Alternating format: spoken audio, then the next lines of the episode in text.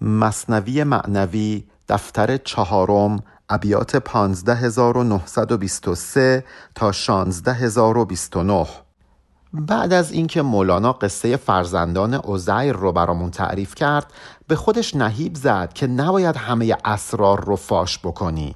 و همین موضوع رو یاد یک حدیثی از پیامبر انداخت. انی لاستغفر الله فی کل یوم سبعین مرتن یعنی من روزی هفتاد بار از خدا طلب استغفار می‌کنم. این حرفیه که پیامبر زده.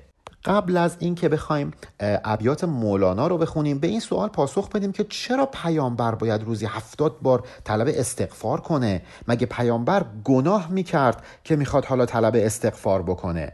اولا بدونید که کلمه زنب که ما اون رو گناه ترجمه می‌کنیم معنای لغویش میشه دم. یعنی عواقب یک کار بد که ما به خاطر این عواقب اون کار بد به خود گناه هم میگیم زنب خداوند بارها و بارها در قرآن به پیامبر گفته استغفار کن مثل آیه 19 سوره محمد آیه 118 سوره مؤمنین آیه 8 سوره تحریم آیه 106 سوره نسا نمی‌دونم آیه 55 سوره قافر آیه 3 سوره نصر. تازه خیلی وقتا هم درست همینجوری مستقیم نگفته استغفار کن ولی یه هشداری به پیامبر داده. مثل آیه 43 سوره توبه آیه 35 سوره انعام آیه یک سوره احزاب. حالا ما باید به این سوال پاسخ بدیم چرا؟ چرا خدا اینقدر به پیامبر میگه استغفار کن بهش هشدار میده؟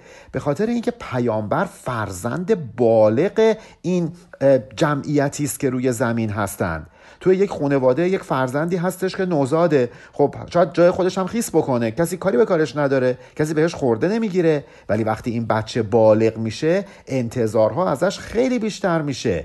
انتظاری که خدا از پیامبر داره به مراتب بیشتر از انتظاری که از من علی ارفانیان داره.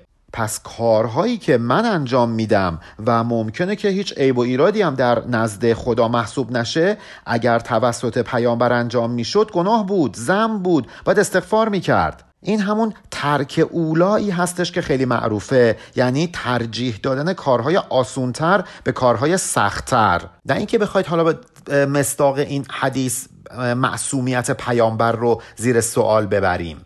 حالا بپردازیم به ابیات مولانا.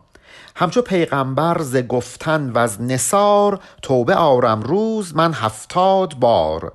ما در ابیات قبل خوندیم که مولانا میگفتش که من نباید همه اسرار رو فاش بکنم و اینجا داره میگه که مثل پیامبر که میفرمودند من روزی هفتاد بار به درگاه خداوند توبه می‌کنم من هم روزی هفتاد بار از گفتن این سخنان و گفتن این معانی توبه می‌کنم.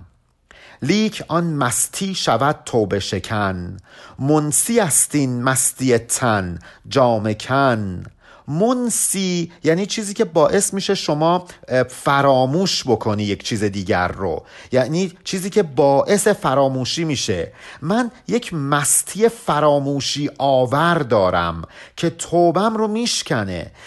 این جامعه ندامت رو از تنم بیرون می‌کنه. توبه می‌کنم که دیگه این حرفا رو نزنم و این اسرار معنوی و الهی رو برای هر کسی فاش نکنم ولی موقع حرف زدن مست میشم. این مستی توبه شکنه و باعث میشه که من باز همین اسرار رو پشت سر هم براتون بگم. حکمت اظهار تاریخ دراز مستی انداخت بر دانای راز. خداوند حکیمه. می‌خواد یک جوری این اسرار تاریخ دراز یعنی اسرار ازل اسرار قدیمی برای مردم فاش بشه. به خاطر همین میاد دانای راز رو کسی که رازدان هست رو مست می‌کنه تا اینکه این اسرار رو فاش بکنه. پس خداوند به مقتضای حکمتشه که دانایان به احوال و اسرار هستی رو به مستی دچار می‌کنه تا اینکه در این حالت مستی یک شمه ای از اسرار و دانست های خودشون رو برای من و شما فاش بکنند. راز پنهان با چنین تبل و علم آب جوشان گشته از جفل قلم. درباره جفل قلم چندین بار توضیح دادیم. همون تقدیر الهیه که البته اشاره می‌کنه به حدیث جفل قلم و به ما هو کائن. یعنی قلم رو برداشت و نوشت و بعدم نوشته خشک شد. یعنی تقدیر الهی ثابته. دیگه تغییر نمی‌کنه. این جف القلم خداوندی است. یعنی مشیت خداوندی است که یک مقدار از این اسرار الهی برای مردم فاش بشه در بین مردم جاری بشه انگار که آبی از چشمه ای جوشیده و جاری شده. مثل صدای تبل و علم که در کوی و برزن میپیچه این اسرار پوشیده الهی این راز پنهان هم برای مردم آشکار میشه. رحمت بی حد روانه هر زمان خفته اید از درک آن ای مردمان. ولی نکته اینجاست که درسته که رحمت بیکران خدا همیشه در بین مردم جاریه. ولی ما عامه مردم در خوابیم. ما درک نمی کنیم. جامعه خفته خورد از جوی آب. خفته اندر خواب جویای سراب.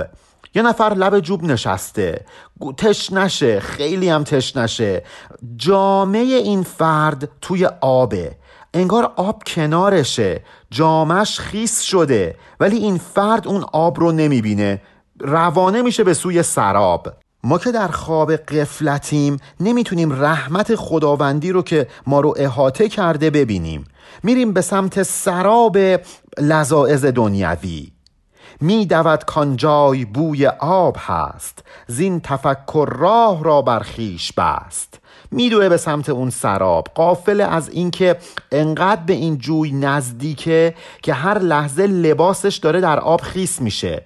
چونان به سمت اون آب حرکت می‌کنه تقلا می‌کنه. آب علکی یا سراب؟ به امید این سراب تقلا می‌کنه. انقدر تقلا می‌کنه که اصلا متوجه وجود آب در کنار خودش نمیشه. این آب ظاهری که به چشمش میاد گولش می‌زنه و از راه رسیدن به اون آب حقیقی این فرد رو باز میداره. زان که آنجا گفت زینجا دور شد. بر خیالی از حقی محجور شد. خودش رو میره مشغول آنجا می‌کنه مشغول سراب می‌کنه. فکر می‌کنه که آب در سرابه و به خاطر این خیال بی اساس از حقیقت دور و محجور میمونه. خودش رو اسیر دنیا که سرابی بیش نیست می‌کنه و از آخرت که اون آب حقیقی است خودش رو محروم می‌کنه. دوربینانند و بس خفته روان. رحمتی آریدشان ای روان نه اینکه فکر بکنید اهل دنیا دوربین نیستنا اتفاقا درباره مسائل دنیوی خیلی هم دوربینند. میگن آخ الان دلار گرون میشه الان سکه اینجوری میشه نمی‌دونم فلان سهم در بورس فلان میشه. خیلی هم دوربینی می‌کنند. ولی مشکلشون اینه که خفته روانند. روانشون اون روحشون خفته است. در خواب قفلت به سر می‌بره. پس ای رهروان ای سالکان راه حقیقت رحم کنید به این مردم. بیایید و از خواب قفلت بیدارشون کنید. من ندیدم تشنگی خواب آورد. خواب آورد تشنگی بیخرد تشنه اگه واقعا تشنش باشه انقدر این سوز تشنگی سینش رو میسوزونه که خوابش نمی‌بره. کسی خوابش می‌بره که ادعای تشنگی علکی می‌کنه. یعنی بیخرده. خرد اگر داشت خوابش نمی‌برد. یعنی اگر معنای تشنگی رو واقعا می‌فهمید که خوابش نمی‌برد. کسی که تشنه حقیقت باشه که در خواب قفلت فرو نمیره. این فرد بیخرده. تشنه حقیقت نیست. تظاهر به تشنگی می‌کنه. اینکه مولانا میگه که خواب آرد تشنگی بیخرد نباید ما رو به این تصور بندازه که اهل دنیا واقعا خرد ندارن. خردشون یه جور خرد دیگه است. خود خرد آن است کو از حق چرید نخرد کان را عطارد آورید. عطارد دبیر فلکه مظهر عقله میگه عقل حقیقی اینیه که از سمت خداوند اومده باشه. فیض حضرت حق باشه نه اینکه عقلی که از تأثیرات ستاره عطارد باشه نه اینکه عقل زمینی. ما منظورمون عقل معاش نیست. شما با عقل معاش نمی‌تونی به حقایق هستی پی ببری. باید بری سراغ عقل معادت. این همون فرق بین عقل جزوی و عقل کلیه. حالا می‌خوایم با همدیگه درباره عقل جزوی یه چند بیتی بخونیم. مولانا میگه عقل جزوی نهایتا تا گور رو می‌بینه تا لحظه مرگ رو می‌بینه. ولی در باقی موارد باید بره سراغ اولیا و انبیاء الهی از اونها یاد بگیره. پیشبینی این خرد تا گور بود. وان صاحب دل به نفخ سور بود. عقل جزوی عقل سطحی نهایتا تا همین مردن تا گور رو می‌تونه پیش بینی بکنه. ولی عقل صاحب دل تا نفخ سور تا برپایی قیامت پیش میره. این خرد از گور خاکی نگذرد وین قدم عرصه عجائب نسپرد. عقل ظاهری از گور زمینی جلوتر نمیره. فقط منحصر به همین دنیای مادی و مجازی خودمونه. همین دنیایی که داریم درش زندگی می‌کنیم دنیای ظاهری دنیای محسوسات. این عقل ظاهربین که نمی‌تونه بره اسرار شگفتانگیز حقیقت رو کشف بکنه. در اون عرصه نمی‌تونه گام بزنه. زین قدم وین عقل رو بیزار شو. چشم غیبی جوی و برخوردار شو. اگر می‌خوای برخوردار بشی اگر می‌خوای به حقیقت حقیقی دست پیدا بکنی باید از این عقل خودت از این قدم گذاشتن در دنیای محسوسات دست برداری. خودت رو محدود به این عالم دنیوی نکنی. رو برگردونی از اون. به جاش باید یک چشم باطنی طلب بکنی. چشمی که بصیرت معنوی داشته باشه تا اینکه برخوردار بشی از حقیقت. همچو موسا نور کی یابد ز جیب؟ سخره استاد و شاگرد کتیب. ببینید جیب همون جیبه یعنی گریبان. کتاب رو اما کتیب خوندیم که با جیب همقافیه باشه. مولانا یک دید جالبی داره. میگه ما از خرد دنیوی که تابع استاد و کتابه هیچ وقت نمی‌تونیم به معجزه برسیم. هیچ وقت نمی‌تونیم مثل حضرت موسی به ید بیزا دست پیدا بکنیم که دستمون از گریبان بیاریم بیرون و این دست نور پخش بکنه. کسی که صاحب خرد دنیوی باشه که نمی‌تونه به این معجزه دست پیدا بکنه. اگر ید بیزا رو فراموش کردید آیه 32 سوره قصص رو نگاه بکنید. مقایسه عقل جزوی و عقل کلی رو اینجا نگاه بکنید که عقل جزوی کاری از پیش نمی‌بره نمی‌تونه به اون معجزه دست پیدا بکنه. زین نظر وین عقل ناید جز دوار پس نظر بگذار و بگزین انتظار. از این بینش سطحی از این عقل جزوی فقط دوار نصیبت میشه فقط سرگیجه نصیبت میشه. پس این نظرگاه رو بذار کنار. بشین منتظر باش تا اینکه فیض الهی نصیبت بشه و دست پیدا بکنی به یک چشم غیبی. از این عقل سطحی نگر بری به سمت عقل غیب بین. از این دوار و سرگردونی اون موقع می‌تونی نجات پیدا بکنی. از سخنگویی مجویید ارتفاع. منتظر را به ز گفتن استماع.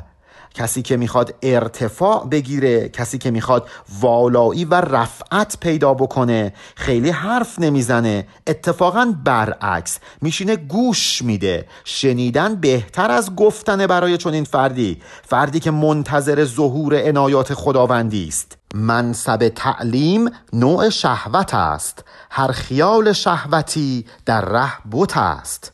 معلما باید خیلی مواظب باشن. و آز کسانی که برای مردم تعلیم و تربیتی رو ارائه می کنند اینها باید خیلی مواظب باشن. خودشون رو بالاتر از اون شاگردا در نظر نگیرن. منی که الان دارم ابیات مولانا رو برای شما می‌خونم ممکنه دچار شهوت بشم. بگم ببینید من چقدر خوب بلدم مولانا رو تفسیر کنم. این شهوته. این بوت راه منه. من اگه می‌خوام مسیر سلوک رو طی بکنم این تعلیم و تعلم دنیوی من رو آلوده به شهوت کرده. پس بنابراین این شهوت برای من در راه بت محسوب میشه. باید خیلی حواسم رو جمع بکنم. معلم باید خیلی حواسشون رو جمع بکنن تا اینکه همین تعلیم و تعلم به ظاهر الهی و معنوی بت راه سلوکشون نشه. بت راه سلوکمون نشه. گر به فضلش پی ببردی هر فضول کی فرستادی خدا چندین رسول؟ یه مرور بکنیم. مولانا به ما که در انتظار فیضان حق هستیم میگه سراپاگوش باشید. انقدر بشنوید و از گفتن هر چند این گفتن تعلیم باشه ها چون این تعلیم می‌تونه شهوت باشه. از گفتن بپرهیزید. بدونید که مقام تعلیم یک جور شهوته. هر خیال شهوانی هم در طریق سلوک در طریق سلوک الهی بت به حساب میاد. اگر قرار بود که هر یاوگویی به اسرار الهی پی ببره حقیقت رو متوجه بشه چرا خدا اومد این همه پیغمبر برای ما فرستاد تا ما رو ارشاد بکنه. اگه عقل دنیوی می‌تونست پرده از اسرار هستی برداره چه نیازی به وحی نبوی بود؟ عقل دنیوی در پرتو وحی نبویه که می‌تونه به حقایق عالم واقف بشه. به خاطر همینه که این همه کتب آسمانی اومدن. عقل جزوی همچو برق است و درخش در درخشی کی توان شد سوی وخش؟ وخش یه شهر دور بوده در ماورا اون نهر کنار رود جیهون. عقل جزوی مثل رد و برق میمونه. یه لحظه نور میده. در یک چشم به هم زدن خاموش میشه. ما در پرتو این نور لحظه ای و ناپایدار که نمی‌تونیم به سمت شهر دوری به نام وخش بریم. شهری که عالم حقیقته. شهری که دور از دسترسه. ما نیاز به یک نور دائمی داریم. نه آزرخش نه نمی‌دونم رد و برق. نیست نور برق بهر رهبری بلکه امر است ابر را که میگری. میگری یعنی گریه کن. برق آسمان که برای روشن کردن راه نیست. یک فرمانی است به ابر که ای ابر گریه کن. رعد و برق می‌زنه به آسمان دستور گریه کردن میده. آسمان ابرهاش رو گریه می‌کنه و صاف و سیغلی میشه. عقل جزئی هم فقط به ما میگه بدونید که جریان به این سادگی ها نیست. ولی به همون به این راحتی راه حل نمیده. ما باید با این عقل جزئی به صورت مسئله دست پیدا بکنیم و با کمک وحی الهی وحی نبوی دست پیدا بکنیم به پاسخ این مسئله. پس در این تمثیل رعد و برق میشه عقل جزئی و وحی الهی میشه عقل کلی نور دائم نه نور لحظه ای برق عقل ما برای گریه است. تا بگریت نیستی در شوق هست. این عقل جزئی ما واسه اینه که ما رو به گریستن واداره. تا اینکه از وجود مجازیمون دست بکشیم فانی بشیم گریه بکنیم در اشتیاق وجود حقیقی. عقل کودک گفت بر کتاب تن لیک نتواند به خود آموختن. کتاب یعنی مکتب خونه تن فعل امر از مصدر تنیدنه. یعنی برو اونجا مشغول شو. برو خودتو بپیچون به مکتب خونه. عقل کودک که در واقع همین عقل جزوی ماست به کودک میگه بچه تو باید بری مکتب خونه درس بخونی. ولی کودک با این عقل جزوی خودش که نمی‌تونه به خودش آموزش بده. نیاز به یه عقل بالاتر داره. این فقط صورت مسئله است. پاسخ مسئله نیاز به یک عقل بالاتر داره. عقل رنجور آوردش سوی طبیب لیک نبود در دوا عقلش مصیب. یه نفر بیمار شده عقلش بهش میگه برو پیش طبیب. این میشه صورت مسئله. ولی خودش که نمی‌تونه به خودش دارو بده. خودش که نمی‌تونه جون خودش رو از خطر نجات بده. باید بره پیش پزشک از عقل پزشک استفاده بکنه که عقل بالاتری است تا اینکه مداوا بشه. نک شیاطین سوی گردون می شدند. گوش بر اسرار بالا می زدند. حالا نگاه بکن. شیاطین می‌رفتند به سمت آسمان. گوش بر اسرار بالا می زدند. دلشون می‌خواست که این اسرار عالم بالا رو کشف بکنند. می رو بودن دندکی زان رازها تا شهب میراندشان زود از سما. این شیاطین اندکی از اسرار الهی رو میدزدیدند تا اینکه شهاب ساقب با سه سه نقطه و قاف بر اونها می‌خورد و از آسمان بیرونشون می‌کرد. که روید آنجا رسولی آمده است. هرچه می‌خواهید زود آید به دست. شیاطین رو این شهب از آسمان بیرون می‌کردند. بهشون می‌گفتند برید به سمت زمین. یک پیامبر اونجا اومده هر چقدر می‌خواید از این اسرار و حقایق عالم هستی یاد بگیرید برید و از اون بپرسید. دقت بفرمایید که عرب ها خب شهاب های آسمانی رو می‌دیدند. از پیامبر میپرسیدند. می‌گفتن این شهابا چی هن؟ پیامبر نمی‌تونست براشون بگه که اینها اجرام سماوی هستند که وقتی با جو زمین برخورد می‌کنن آتش می‌گیرن در اثر این سوختن نمی‌دونم نوری پشت سرشون راه میفته اونا چه میفهمیدن؟ اجرام آسمانی چیه؟ چه میفهمیدن؟ جو چیه؟ پیامبر هم جوابای کودکانه بهشون می‌داد. میگفتش که اینها تیرهایی هستند که می‌خوره به شیاطین. حالا اینکه شیاطین بی صورت هستند این شهاب ها صورت دارند چطور یک شهاب صورت دار میخورده به یک شیطان بی صورت؟ ما نباید درگیر این بحث ها بشیم. اینا رو باید تمثیلی باهاشون برخورد بکنیم. ببینید بهشت و جهنمی که برای ما گفتن شاید از نظر ظاهری ما بگیم آخه چیه؟ مثلا ما اینقدر کار خوب بکنیم بعد بریم تو بهشت. یه تصوری آدم از بهشت می‌کنه یه جاییه که به صورت گروهی دارن همینجوری با هم جماع می‌کنن مشروب می‌خورن. اصلا شاید یه جلوه خوبی هم همچین نداشته باشه. ولی کن خدا اومده این تصویر رو به ما داده که ما بدونیم بهشت جای لذت بخشیه. شما نیاد عینا همینجوری ترجمهش بکنید. الان درباره این شهاب ساقب خیلی ایراد به قرآن گرفته میشه. خیلی تکلف می‌کنن. یه سرچ تو اینترنت بزنید می‌تونید به راحتی متوجه این بحث ها بشید. ولی من پیشنهاد می‌کنم وارد این بحث ها نشیم. با یک دید تمثیلی به اینها نگاه بکنیم. حتی آقای عبدالعلی بازرگان در شرح قرآن حکیمش خیلی دنیوی به اینها نگاه کرده. شیاطین رو اشعه های مخرب ترجمه کرده. بروج رو همین جو زمین ترجمه کرده که مواظب زمینه حفاظت می‌کنه مثل برج و بارو از زمین حفاظت می‌کنه.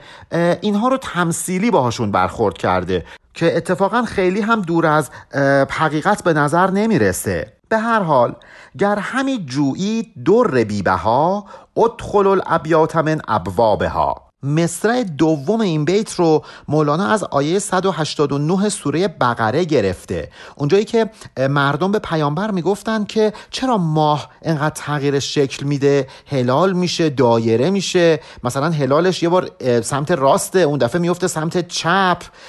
شاید جالب باشه براتون که وقتی ماه رو به شکل پی انگلیسی می‌بینید یعنی نیمه اول ماه قمری هست و وقتی ماه رو به صورت کیو انگلیسی می‌بینید یعنی نیمه دوم ماه قمری است. پیامبر هم که نمی‌تونست برای اینها از حرکت کرات آسمانی توضیح بده. میگفتش که بله تغییر شکل ماه به خاطر اینه که ما بفهمیم کی باید حج رو به جا بیاریم. و بعد قرآن میگه که وقت البیوت من ابوابها. از در وارد بشید. یعنی مسیر درست رو طی بکنید برای راه حل مسائلتون. از بیراهه که شما به, به سرمنزل مقصود نمی‌رسید. اینجا هم مولانا میگه که اگر می‌خواید اون مروارید گرانبهای حقیقت رو به دست بیارید از درش وارد بشید. از طریق علوم ظاهری نمی‌تونید به این در گرانبها دست پیدا بکنید. باید برید سراغ یک عقل غیب بین میزنان حلقه در و برباب بیست.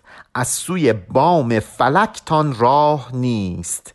کسی که عقل جزئی داری برو در خونه خدا رو بزن در خونه وحی الهی رو بزن. اونجا وایسا این رو بدون که تو با این عقل جزوی به علوم و معارف آسمانی که در فلک هستش راه پیدا نمی کنی. از طریق وحی می‌تونی به این علوم فلکی دست پیدا بکنی. علوم الهی علوم اعلا. نیست حاجتان بدین راه دراز. خاکی را داده ایم اسرار راز. بیایید براتون یک راه آسون درست کردیم. نمی‌خواید خیلی کار سختی انجام بدید. برید سراغ اون خاکی یعنی پیامبر. برید سراغ اون آورنده وحی که ما اسرار راز رو بهش یاد دادیم. از اون بپرسید. پیش او آیید اگر خائن نید نی شکر گردید از او گرچه نید اگر خیانت کار نیستید برید پیش پیامبر. از اون بپرسید. بیایید اینطوری نی وجودتون رو به نیشکر تبدیل بکنید. با صدق نیت برید پیش پیامبر الهی با او مصاحبت بکنید و شکر علوم و معارف حقیقی رو در نی وجودتون بریزید. سبزه رویاند ز خاکت آن دلیل نیست کم از سم اسب جبرئیل اسب جبرئیل اسمش براق بود. بنابر قصص اسلامی سامری یک شخص مرتد بود که بعد از اینکه موسی برادر خودش هارون رو بر بنی اسرائیل حاکم می‌کنه و خودش میره به سمت کوه تور این سامری میاد با هیله طلاهای بنی اسرائیل رو می‌گیره یک مجسمه گوساله از جنس طلا درست می‌کنه و مقداری از خاک نعل براق رو که همین اسب جبرئیل بوده و روز غرق فرعون به آورده بوده می‌زنه به این گوساله. گوساله جون می‌گیره. وقتی که از این به بعد این سامری در گوساله میدمیده گوساله صدای گاو می‌داده. سامری هم به بنی اسرائیل می‌گفته که این خدای شما و موساست. وقتی هم که موسی حالا بر میگرده خلاصه هارون رو توبیخ می‌کنه سامری رو توبیخ می‌کنه سامری رو ایزوله می‌کنه در جامعه تا اینکه نهایتا سامری میمیره و موسی همین گوساله رو میسوزونه و به خاکستر تبدیل می‌کنه. حالا اینکه چطور طلا به خاکستر تبدیل میشه دوباره جزو همون مسائلیه که میگم واردش نشیم بهتره. حالا مولانا از این آیه 96 سوره تاها استفاده کرده که مربوط به همین سامری میشه. البته این نکته رو هم بگم که براق همون اسبی هستش که پیامبر هم در شب معراج میگن که سوار بر این اسب به معراج میره. مولانا میگه که اگر خائن نیستی برو پیش رسول الهی تا اینکه نی وجودت رو پر از شکر معرفت بکنه. این رسول الهی این ولی خدا کاری می‌کنه که از خاک وجودت سبزه معرفت رشد بکنه. ولی خدا که از سم اسب جبرئیل کمتر نیست. خاک سم اسب جبرئیل باعث شد که اون گوساله جان بگیره. اون وقت ولی خدا نمی‌تونه کاری بکنه که تو جان بگیری. منظور جان حقیقی ها نه این جان ظاهری. نمی‌تونه ولی خدا کاری بکنه که این سبز جان بگیره؟ سبز گردی تازه گردی در نوعی گر تو خاک اسب جبریلی شوی. برو یه جبرئیل پیدا بکن یعنی برو یه مرشد پیدا بکن. خاک پای اسبش بشو خضوع و فروتنی بکن. اون موقع سرسبز و با تراوت میشی. سبزه جانبخش کان را سامری کرد در گوساله تا شد گوهری. سامری این سبزه حیات بخش رو زد به این گوساله تا اینکه دارای گوهر حیات شد. جان گرفت و بانگ زد زان سبز او. آنچنان بانگی که شد فتنه عدو. این گوساله جان گرفت. این سبزه حیات بخش به گوساله طلا گوساله فلزی جان داد. خاک سم اسب جبرئیل ببینید چه کار می‌کنه. مجسمه رو زنده می‌کنه. چنان حیاتی به این مجسمه بخشید که اون گوساله بانگ زد و موجب فریب حق ستیزان شد. برای دشمنان حقیقت تبدیل به فتنه شد. شاید در ابتدا این گوساله باعث فریب بنی اسرائیل شد ولی نهایتا تبدیل شد به فتنه ای برای حق ستیزان. گر امین آیید سوی اهل راز وارهید از سر کله مانند باز. اگر با صدق و صفا به سمت اهل راز رو کنید مثل یک باز شکاری که کلاه از سرش بر می دارند نجات پیدا می کنید یعنی چشم حقیقت بینتون باز میشه. حالا این کلاه از سر باز شکاری برداشتن یعنی چی؟ وقتی یک باز شکاری رو می گرفتن و می‌خواستن دستآموزش بکنند یک پوششی بر سر و چشم این باز شکاری قرار می‌دادند. وقتی می‌خواستن بهش غذا بدن یک این کلاه رو می‌زدن کنار تا اینکه این باز غذا رو ببینه چهره غذا دهنده رو هم بشناسه. و وقتی هم که می‌خواستن شکاری بکنن بعدا که دست آموز شد این کلاه رو از سرش بر می تا اینکه این باز بره شکاری بکنه و برگرده. اصلا کلهداری در ادبیات فارسی کم ازش یاد نشده و مربوط به همین موضوع میشه. وقتی کلاه از سر باز برداشته می‌شد باز پرواز می‌کرد به آسمان به بلندای آسمان. اگر ما هم می‌خوایم این کلاه از سرمون برداشته بشه و بتونیم پرواز بکنیم و به معراج بریم باید بریم نزد اهل راز. این اهل راز کلاه و از سر ما برمیدارن. چشممون باز میشه گوشمون شنوا میشه. سر کلاه چشم بند گوش بند که از او باز است مسکین و نژند. اون سرپوشی اون سر کلاهی که چشم و گوشمون رو بسته بود. همون که وقتی بر سر باز میذاشتن باز مسکین می‌شد نژند می‌شد درمانده و افسرده می‌شد. ببینید این کلاه هجاب های نفسانی ها که چشم و گوش ما رو به روی حقیقت بسته و ما رو به مسکینی و نژندی انداخته. ما رو به دلمردگی و افسردگی روحی دچار کرده. زان کله مر چشم بازان را صد است که همه میلش سوی جنس خد است. باز شکاری دلش می‌خواد بره سوی همجنس خودش. پس بنابراین ما میام یه کلاهی روی چشمش می‌ذاریم که صد راهش بشه. نره سوی همجنس خودش. ولی چون برید از جنس با شه گشت یار برگشاید چشم او را بازدار. وقتی که این باز دیگه دست آموز شد اومد پیش شاه با شاه اونس گرفت. دیگه دلش نمی‌خواد برگرده. به خاطر همین بازدار یعنی همون کلهدار همون تربیت کننده میاد و چشم این باز رو باز می‌کنه. حالا دیگه اگر این باز رو رها هم بکنیم میره یه شکار می‌کنه دوباره برمیگرده میاد پیش شاه. این چه ربطی به ما داره؟ این تمثیل یعنی چی؟ وقتی که ما یک مرشد داشته باشیم و خودمون رو یک باز شکاری تصور بکنیم مرشد میاد روی چشم ما یک کلاه می‌ذاره. این کلاه همون ریاضت و عبادت ها. با ریاضت و عبادت چشم ما رو به سوی نفسمون میبنده. وقتی که دیگه دستاموز شدیم با شاه حقیقت اونس گرفتیم. حالا دیگه اگر این کلاه رو از سرمون بردارن در جمع مردم باشیم نمیریم به سمت زخارف دنیوی باز هم برمیگردیم به سمت اون شاه حقیقی مثل باز شکاری که وقتی رهاش هم می‌کنیم برمیگرده به سمت شاه که صاحبش شده. راند دیوان را حق از مرصاد خیش. عقل جزوی را ز استبداد خیش. مرصاد یعنی کمینگاه. مولانا این رو از آیه چهارده سوره فجر گرفته که میگه ان ربک لبل مرصاد یعنی خداوند در کمینگاهه. و کلمه استبداد رو شما در این مصرع تربیت ناپذیری تن ندادن به شاگردی ترجمه بکنید. خداوند دیوان شیاطین اینها رو از کمینگاه خودش یعنی حریم اسرار الهی بیرون کرده. کسی که عقل جزئی داره دلش نمی‌خواد تربیت بپذیره. دلش نمی‌خواد تن بده به شاگردی دل.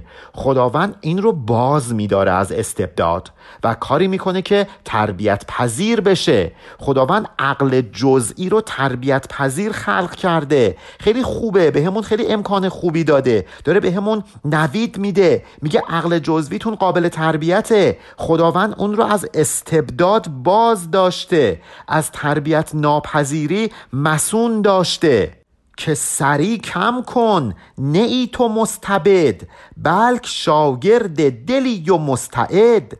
نوید داده میگه حواستو جمع کن ریاست طلبی نکن خود رأی و مستقل نباش شاگرد دل هستی تو. تو استعداد کسب معارف از دل رو داری. برو شاگردی صاحب دلان رو بکن. رو بر دل رو که تو جزو دلی هین که بنده پادشاه عادلی. تویی که عقل جزوی هستی برو پیش دل. این رو بدون که مستقل نیستی. تو یک جز از کل هستی. دل عقل کلیه تو عقل جزئی هستی. برو به سمت کلت. این رو بدون که تو بنده پادشاه دادگر هستی. تو بنده خداوند عادلی هستی که بهت این پتانسیل تربیت شدن رو بخشیده. بندگی او به از سلطانی است که انل خیرون دم شیطانی است. حواستو جمع کن این رو بدون که بندگی کردن دل خیلی بهتر از برتری جستن نسبت به دله. این ادعا که انا خیرون یعنی من بهترم این یک دائیه شیطانیه. این رو از آیه دوازده سوره اعراف هفتاد و شش سوره ساد گرفته که ابلیس وقتی سرپیچی می‌کنه به آدم میگه که من از تو بهترم انا خیرون. مولانا میگه اینطوری برتری جویی نکنی یا اینا کار شیطانه. فرق بین و برگزین تو ای حبیس بندگی آدم از کبر بلیس. تو که در حبس عقل جزویت هستی دانسته های محدودی داری و در حصار این دانسته های محدود گرفتار هستی بیا نگاه کن بین بندگی آدم و کبر و نخوت ابلیس. ببین کدوماش بهتره. انتخابت باید خاکساری و خضوع و فروتنی آدم باشه نه کبر شیطانی. گفت آن که هست خورشید رهو حرف توبا هر که زلت نفسهو یک حدیثی هستش که میگه توبا لمن زل نفسه. خوش به حال اون کسی که نفسش رو رام و خار کرد و تاب کسبه. کسبش حلال شد و البته ادامه داره. حالا مولانا از این حدیث استفاده کرده. میگه پیامبر خورشید رهه.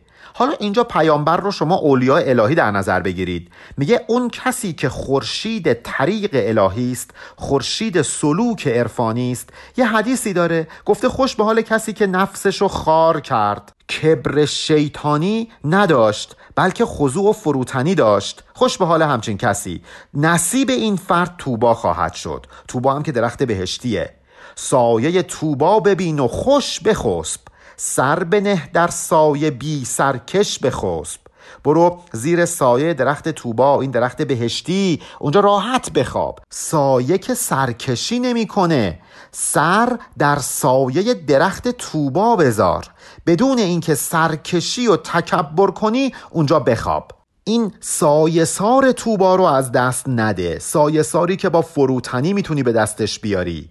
زل زلت نفسهو خوش مزجعی است. مستعد آن صفا را محجعی است. زل یعنی سایه. زلت نفسهو هم که میشه همون کسی که خودشو خار کرد. دو کلمه مزجع و محجع که در این بیت اومده هر جفتشون یعنی خوابگاه.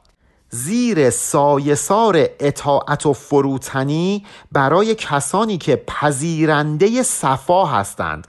یعنی از آلایش و آلودگی دوری می کنند واقعا این سایسار عجب خوابگاه خوبیه. کبر و خودبینی شیطانی نداشته باشی نصیبت این سایسار میشه. گر از این سایه روی سوی منی زود تاقی گردی و ره گم کنی. اگر از این سایه سار بری به سمت خودبینی اینجا منی یعنی انانیت یعنی اونی که به غلط میگن منیت یعنی خودبینی. اگر تو بری به سمت این خودبینی یک زمان کوتاه که گذشت می‌بینی راهت رو گم کردی. اون موقع است که میای تقیان و سرکشی می‌کنی. مولانا برای بیان واضحتر همین مفهوم استعانت جسته از قرآن از آیه یک سوره حجرات که خداوند در اونجا میفرمایند که یا ایها الذین آمنو لا تقدمو بین یدی الله و رسوله. ای کسانی که ایمان آوردید بر خدا و رسولش پیشی نگیرید. و الله ان الله سمیع علیم. از خدا شرم کنید. بدونید خدا هر کاری که بکنید می‌بینه و میشنوه. حالا اینکه خداوند گفته که از رسول خدا و از خود خدا پیشی نگیرید رو مولانا آورده و ازش استفاده کرده به معنای عدم خود بزرگبینی و خشوع و فروتنی کردن. میگه چون نبی نیستی ز امت باش چون که سلطان نئی رعیت باش. مشخصه دیگه اگر پیامبر نیستی از امت پیامبر باش. اگر پادشاه نیستی رعیت باش. البته که این رو از حدیقت الحقیقه سنایی گرفته که یه کوچولو هم تغییرش داده. مولانا به همون میگه پسرو خاموش باش. عقب عقب راه بیا و اینقدر هم خودنمایی نکن اینقدر حرف نکن. رایی متراش. اینقدر اظهار نظر نکن. پس برو خاموش باش از انقیاد زیر زل امر شیخ و اوستاد. پس خاموش باش خاضع باش برو زیر سایه یک شیخ و مرشد و اطاعت پیشه کن. ورنه گرچه مستعد و قابلی مسخ گردی تو زلاف کاملی. اگر این کارو نکنی لاف دانستن بزنی از اطاعت مرشدت سرپیچی بکنی. همون مرشد رازدان نتیجهش اینه که درسته که خداوند به تو استعداد داده درسته که قابلیت داری ولی مسخ میشی. نمی‌تونی استفاده ای از این استعداد و قابلیتت بکنی. همز استعداد وامانی اگر سرکشی استاد راز و با خبر اگر از این اطاعت استاد رازدانت سرپیچی بکنی مسخ میشی هیچ بهره ای از استعدادت نمی‌بری و نهایتا به تباهی می‌رسی. صبر کن در موزه دوزی تو هنوز ور بوی بی صبر گردی پاردوز فعلا شاگردی. باید کار یاد بگیری فن چکمه دوزی یاد بگیری. اگر نه این صبر رو نکنی تا چکمه دوزی یاد بگیری نهایتا پینه دوز میشی به جایی نمی‌رسی. کهنه دوزان گر بودیشان صبر و حلم جوم نودوزان شدن دیب هم به علم. چرا یه نفر میشه یه خیاط حرفه‌ای ولی یکی فقط تعمیرات انجام میده؟ اون کسی که تعمیرات انجام میده کهنه دوز هست. اگر صبر و شکیبایی کرده بود فن کفش دوزی رو یاد گرفته بود الان هم کهنه دوز نبود نودوز بود. پس نتیجه اینه که کسی که می‌خواد به تعالی برسه نیاز به یه استاد و سرمشق داره. سرش رو باید بندازه پایین هرچی گفتم بگه چشم تا اینکه به اون استادی برسه. یعنی به عقل جزئی خودش نباید بسنده بکنه. باید بره سراغ یه عقل بالاتر. اگر این کارو نکنه اگر به عقل جزوی خودش بسنده بکنه ببینید نتیجهش چی میشه؟ پس بکوشی و به آخر از کلال هم تو گویی خیش کل عقل و اقال. عمر تو می‌ذاری کلی تلاش می‌کنی ولی نهایتا دچار کلال و خستگی و درماندگی میشی. از روی درماندگی به خاطر اینکه موفق نشدی اسرار حقیقت رو به دست بیاری میگی العقل و اقال. عقل چیزی بجز پایبند نیست. اقال یعنی پایبند شطور. یعنی عقل جلوی حرکت منو گرفت. نذاش من به حقیقت برسم. اینجا عقل عقل جزئیه. آخر عمرت میشی مثل فخر رازی که از همین کلمه العقول و اقال استفاده کرد. گفت یه عمر کار کردم و نهایتا دیدم که عقل جلوی حرکتم رو می‌گرفت. مولانا درباره فخر رازی میگه همچون مرد مفلسف روز مرگ عقل را می‌دید بس بی بال و برگ. مرد مفلسف یا مرد فلسفهدان همون فخر رازیه که مولانا میگه هنگام مرگش فهمید که عقل چقدر بیمایه و بیتوش است. بی قرض می کرد آندم اعتراف که از زکاوت راندیم اسب از گذاف فخر رازی آخر عمرش بدون هیچ قرض و شاعبه ای اعتراف کرد و گفتش که ما با این عقلمون کلی اسب اندیشه رو در میدان قیل و قالهین کردیم و راندیم ولی نهایتا به اطمینان قلبی نرسیدیم. این امام فخر رازی همونی بود که خیلی شک می‌کرد و به خاطر اینکه شک می‌کرد فکر می‌کرد و دلیل و برهان می آورد و فلسفه رو ارتقا می بخشید ولی نهایتا به اطمینان قلبی نرسید و خودش میگفتش که من حسرت می‌خورم به این عوام الناس که خیلی راحت میپذیرن و یک قلب آرام دارن. من ذهنم پر از سوال و شک و نمی‌تونم به جوابهای سوالاتم دست پیدا بکنم و به اطمینان قلبی نهایتا هم نرسید. واسه همین بود که وقتی به لحظه احتضار رسید عقل و همه اندیشه های دور و دراز خودش رو عقیم و بیمایه تلقی کرد. صادقانه اعتراف کرد که همه عمرم مرکب عقلم رو بیهوده اینور و اونور راندم. از غروری سر کشیدیم از رجال آشنا کردیم در بحر خیال. آشنا یعنی شنا. اونایی که متکی به عقل جزئی خود هستند دچار نخوت و غرورند. از اطاعت مردان حق سرپیچی می کنند در دریای خیالات و اوهام خودشون شنا می‌کنن و قوتور میشند آشنا هیچ است اندر بحر روح. نیست اینجا چاره جز کشتی نوح ولی قافلن حواسشون نیستش که شناگر هر چقدر هم که ماهر باشه در دریای روح یعنی دریای حقایق و اسرار الهی عاجز و ناتوانه. در این دریا باید دنبال یک کشتی نوح باشه. یعنی باید به انبیا و اولیا تکیه بکنه تا اینکه نجات پیدا بکنه. این چونین فرمود آن شاه رسول که منم کشتی در این دریای کل.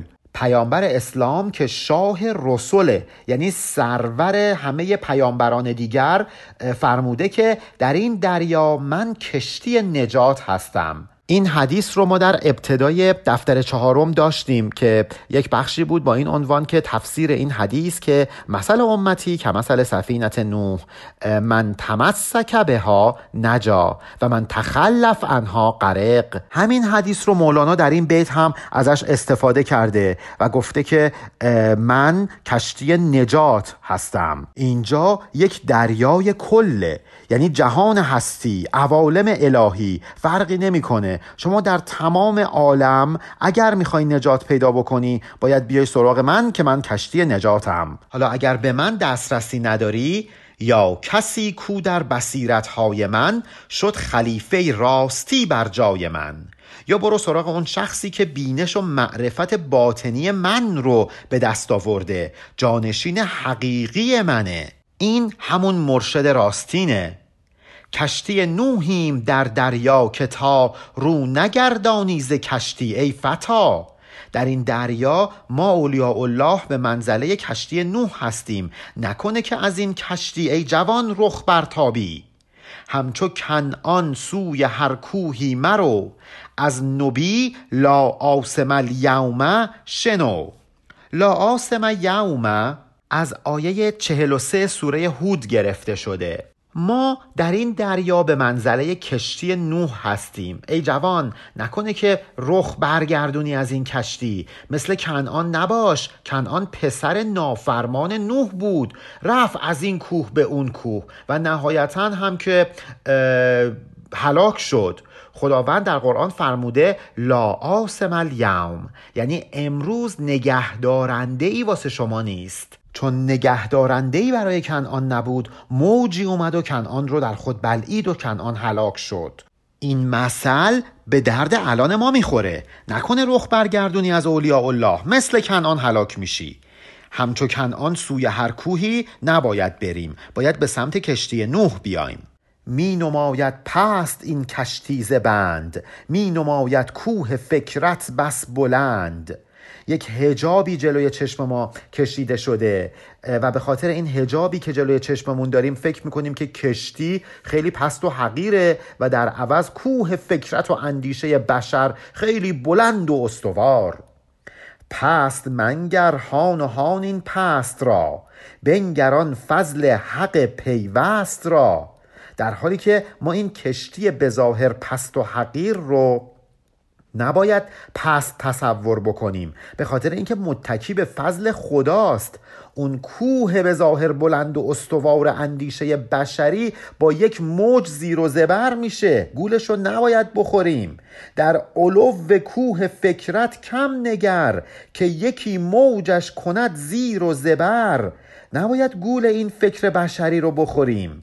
گر تو کنعانی نداری باورم. گر دو چندین نصیحت پرورم.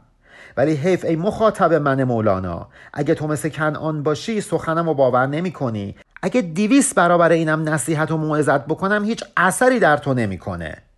گوش کنعان کی پذیرد این کلام؟ که بر او مهر خدای است و ختام. این هم از قرآن گرفته شده. ختم الله علی قلوبهم و علی سمعهم. انگار که گوششون دیگه بسته شده. خداوند یک مهری بر گوش این کنعان زده که هرگز پذیرای کلام حق نمیشه. انگار گوشش چفت و بست شده. نصیحتی دیگه توی این گوش نمیره. کی گذارد موعظه بر مهر حق؟ کی بگرداند حدث حکم سبق؟ نصیحت و اندرس که بر مهر حق اثر نمی‌کنه. وقتی که خدا مهر زده پلم کرده گوشه یه نفر رو نصیحت تو این گوش نمیره. نصیحت که از اون پلمب عبور نمی‌کنه. موجود حادث از حکم ازلی خیلی قدرتش کمتره. موجود حادث که نمی‌تونه حکم ازلی رو نقض بکنه. ما حادثیم ما آفریده خدا هستیم. قادر نیستیم حکمی که خداوند از ازل مشخص کرده رو تغییر بدیم. لیک می‌گویم حدیث خوشپی بر امید آنکه تو کنعان نیی اگه من مولانا دارم این موعظه های فرخنده رو نصارت می‌کنم به این امیده که تو کنعان نیستی. آخرین اقرار خواهی کرد. هین همز اول روز آخر را ببین. به خودت بیا. اون چیزی که باید سرانجام بهش اقرار بکنی رو از همین الان بپذیر. می توانی دید آخر را مکن. چشم آخر بینت را کوره کهان تو این قدرت رو داری. هنوز می‌تونی آخر کار رو پیش بینی بکنی. دیده عاقبت بینت رو برای ابد کور نکن. هر که آخر بین بود مسعودوار نبودش هر دم ز ره رفتن اسار. اسار با عین و سه سه نقطه یعنی لغزش. کسی که مثل مسعودها مثل نیکبختها دیده عاقبت اندیش داشته باشه هر لحظه که داره راه میره دچار لغزش نمیشه. گر نخواهی هر دمی این خفت خیز کنز خاک پای مردی چشم تیز. خفت خیز یعنی افت و خیز. اگه تو هم نمی‌خوای لحظه به لحظه بیفتی روی زمین افتان و خیزان حرکت بکنی و با این وضعیت با این وضعیت اسفناک پیش بری. راه حلت اینه که خاک پای مردی تیزبین بشی. یعنی یک مرد حق رو پیدا بکن خاک پاش رو سرمه چشمت بکن. اون موقع تیزبین میشی. برو در برابر انسان کامل فروتنی بکن کمالات او رو کسب بکن تا اینکه خودت هم یک فرد کامل بشی. کهل دیده ساز خاک پاش را تا بیاندازی سر اوباش را. اگر خاک پای این فرد کامل رو سرمه چشم خودت بکنی اون موقع می‌تونی حتی سر فرومایگان حق ستیز رو هم از تن جدا بکنی. اینجا اوباش نفس امارمونه. اگر ما در خدمت انسان کامل باشیم می‌تونیم سر نفس امارمون که انقدر اوباشیگری می‌کنه رو قطع بکنیم. که از این شاگردی و زین افتقار سوزنی باشی شوی تو زلفقار. مطمئن باش که اگر اینطور خاکساری بکنی اینطور از مردان حق پیروی بکنی حتی اگر سوزنی بیش نباشی تبدیل میشی به شمشیری مثل زلفقار علی. افتقار با ت دو نقطه و قاف یعنی فقیر شدن. ما باید نزد انسان کامل اظهار فقر بکنیم تا او به همون کمکی بکنه چیزی بده تا ما هم کامل و غنی بشیم. سرمه کن تو خاک هر بگزیده را هم بسوزد هم بسازد دیده را. برو خاک پای انسان برگزیده رو سرمه چشمت بکن تا هجاب ها از برابر دیدگانت محو بشه. این پرده ها بسوزن. بینایی پیدا بکنی. بصیرت به حقیقت پیدا بکنی. چشم اشترزان بود بس نوربار. کو خورد از بحر نور چشم خار. چرا چشم شطور انقدر تیز بینه؟ به خاطر اینه که برای تقویت چشمش خار می‌خوره. یعنی ریاضت می‌کشه سختی می‌کشه. خار خوردن کار آسونی نیست. با سختی کشیدن و ریاضته که چشم شطور انقدر نوربار شده و تیزبین شده. حالا مولانا از همین بیت استفاده می‌کنه و میاد یه قصه شکایت استر به اشتر رو برامون تعریف می‌کنه. استر به اشتر میگه که من راه که دارم میرم هی می‌خورم زمین. ولی ای شطور تو چرا نمی‌خوری زمین؟ در دلیلش چیه؟ حالا شطور می‌خواد جواب بده. بگه چرا تو استر می‌خوری زمین ولی من اشتر نمی‌خورم زمین. فقط دقت داشته باشیم که در این داستان استر انسان هایی هستند که اسیر شهوات نفسانیشون هستند. ولی اشتر اون مؤمن عارفه که چشم تیزبین داره و زمین نمی‌خوره. دچار خطا و لغزش نمیشه. اشتری را دید روزی استری چون که با او جمع شد در آخری. استر یعنی قاطر. یه بار یه قاطره و یه شطوره توی یه آخر کنار همدیگه بودند و استر یک نگاهی به این اشتر می‌کنه و میگه گفت من بسیار می افتم به رو در گریوه و راه و در بازار و کوه گریوه یعنی گردنه. قاطر به شطور میگه که من در گردنه در راه در بازار و محل هر چقدر حرکت می‌کنم همش می‌خورم زمین با صورت میفتم زمین. خاصه از بالای کوه تا زیر کوه. در سرایم هر زمانی از شکوه. شکوه یعنی ترس با شکوه فرق می‌کنه. به خصوص وقتی می‌خوام از بالای کوه بیام پایین از ترس می‌خورم زمین. کم همی افتی تو در رو. بهر چیست؟ یا مگر خود جان پاکت دولتی است تو شطور اصلا ندیدم بیفتی زمین. برای چی اینجوریه؟ تو چرا نمی‌خوری زمین؟ شاید تقدیر برای روح پاک تو یک همچین سعادتی رو رقم زده. این همون چیزیه که انگلیسی ها بهش میگن گیفت میگن انگار تو یک گیفت منحصر به خودت داری. این کلمه دولت که در این بیت اومده همین گیفت انگلیسی هاست همین سعادتی هستش که داریم دربارش صحبت می‌کنیم. در سرایم هر دم و زانو زنم. پوز و زانو زان خطا پرخون کنم. من هر لحظه چنان می‌خورم زمین که پوزه و زانوم غرق خون میشن. کژ شود پالان و رختم بر سرم. و از مکاری هر زمان زخمی خورم. مکاری یعنی کسی که اسب و خر و شتر و اینا رو کرایه میده. میگه من وقتی که می‌خورم زمین زانوام زخم و زلی میشن دک و پوزم زخم و زلی میشه پالان و بار و بنه ای که روی کمرم بوده کج میشه و میفته زمین. و اون صاحب من منو کتک می‌زنه. همچو کم عقلی که از عقل تباه بشکند توبه به هر دم در گناه. حال من استر مثل حال یک آدم کم عقلیه که هر لحظه از گناهی که می‌کنه توبه می‌کنه ولی بعد دوباره توبش رو میشکنه. مسخره ابلیس گردد در زمان از ضعیفی رای آن توبه شکن. از روی ضعف رأیش از روی کم عقلیش و از روی این اندیشه و اراده سستش مسخره دست ابلیس میشه. در سرایت هر زمان چون اسب لنگ که بود بارش گران و راه سنگ. مثل اسب لنگی که یک بار سنگینی رو کمرش گذاشتن و در یک سنگلاخ داره حرکت می‌کنه. می‌خورد از غیب بر سر زخم او از شکست توبه آن ادبار خو. به خاطر توبه ای که این فرد شکسته تیر غیبی به سرش می‌خوره و دچار ذلت میشه. دچار خاری و مزلت میشه. باز توبه می‌کند با رای سست. دیو یک توف کرد و توبش را سکست. دوباره توبه می‌کنه. خدایا اشتباه کردم. قول میدم دیگه این کارو نکنم. ولی دوباره به خاطر اون که اراده سستی داره آلت دست شیطان میشه. شیطان یه توف می‌کنه این توبهشو میشکنه. شیطان یه توف میندازه رو زمین میگه که ای بدبخت توبه کردی؟ اینم دوباره برمیگرده به همون گناهایی که می‌کرده.